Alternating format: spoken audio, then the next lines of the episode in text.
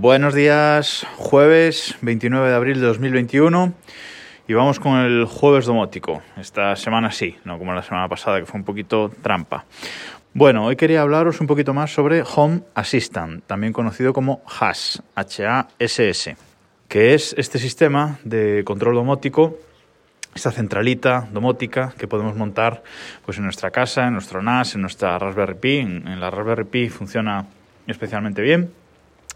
Y se puede montar además en, un Docker, en este sistema de contenedores, ya sabéis. Y queda ahí bien guardadito y con la configuración eh, en una carpeta externa de forma que la podamos mover a cualquier sitio de forma eh, fácil. Como sabéis, yo mi sistema domótico lo muevo todo a, HomeKit, pero por detrás tengo varios hubs, como ya os conté. Uno de ellos es Homebridge y otro de ellos es Home Assistant.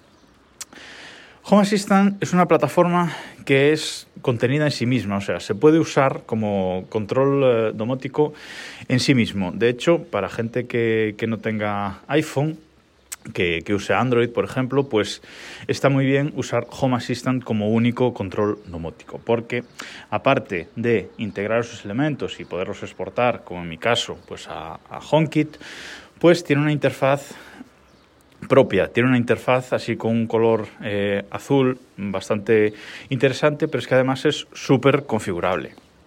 Eh, en Home Assistant tú puedes hacer prácticamente mm, de todo. Yo monté por primera vez Home Assistant hace un par de años por el tema de las persianas, porque no había, y creo que a día de hoy sigue sin haber, un plugin eh, bueno para Homebridge para controlar el porcentaje de apertura y cierre de las persianas de casa. Con lo cual tuve que hacerlo con Home Assistant. Y Home Assistant tiene la virtud de que muchas de, muchos de los elementos que tienes integrados en el sistema puedes exportarlos a HomeKit, como ya os conté también. Bueno, pues hace un par de años me puse serio y aparte de meter las persianas, pues dije, bueno, voy a meter todo, aunque lo tenga duplicado en, en Homebridge o en, HomeKit directamente, pero bueno, para ver un poco cómo funciona. Y ahí metí todo, pues persianas, eh, interruptores y, luces, enchufes, incluso las cámaras, eh, el sensor de, de movimiento integrado en las cámaras, etc. Entonces está todo ahí y exporté muchas cosas a, HomeKit directamente. ¿Cuál es el problema de Home Assistant? Pues que es un sistema que se actualiza demasiado y es un sistema que hasta finales del año pasado es un sistema que ha estado siempre en beta. Home Assistant yo creo que lo instalé la primera vez cuando iba por la versión 0.80 eh, o una cosa así. Y cuando estaban en la versión 0.99 todo el mundo pensaba que por fin íbamos a pasar a la versión 1. Pero pasaron a la versión 0.100 y a partir de ahí siguieron y creo que llegaron hasta la 0.120, una cosa así. A finales del año pasado decidieron hacer un cambio desde la compañía y pasaron a hacer releases de, con el nombre denominado 2020.11, pues por ejemplo, para la actualización de noviembre o 2020.12 para la actualización de diciembre.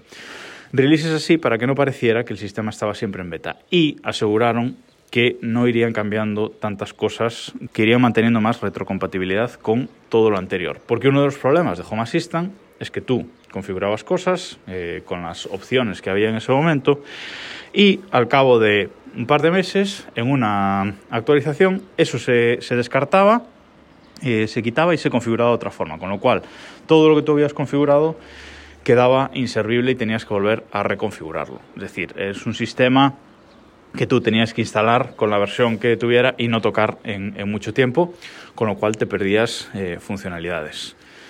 Home Assistant, la forma de configurarlo es a través de un, Era, sigue siendo, pero digo era porque a través de un fichero YAM, e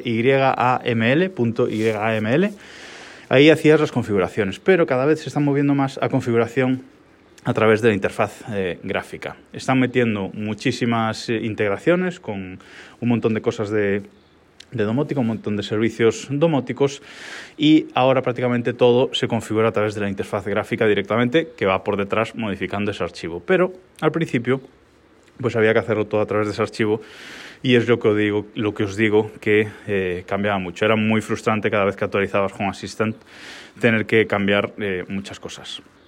Otro motivo por el que últimamente utilizo más Homebridge que Home Assistant, pues es porque algunos elementos no los puedes exportar a HomeKit.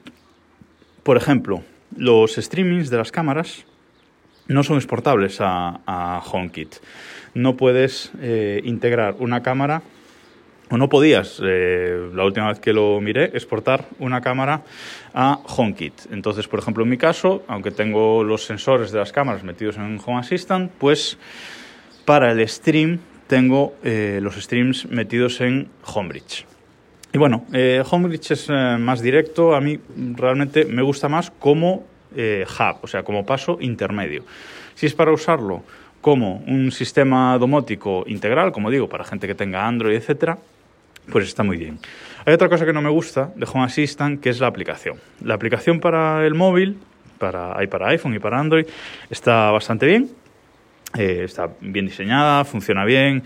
Además, como la pones en el teléfono, pues se integra eh, con el propio teléfono y mete ya integraciones en, la, en Home Assistant, de forma que sabe en todo momento la batería de tu teléfono, sabe dónde estás y eso te aparece en la interfaz gráfica. Es una interfaz web, ¿vale? Todo. Y eso está bien. Pero ¿qué pasa? Si tienes más de una casa o si gestionas más de una casa con domótica, la aplicación no te lo permite. Es decir, solo puedes tener una sesión abierta, un Home Assistant abierto. Entonces, en mi caso, pues la aplicación no me vale. Así que cuando quiero gestionarlo, entro siempre por, por la web y ya está. Pero es una pena que no den la opción de gestionar varias instancias diferentes.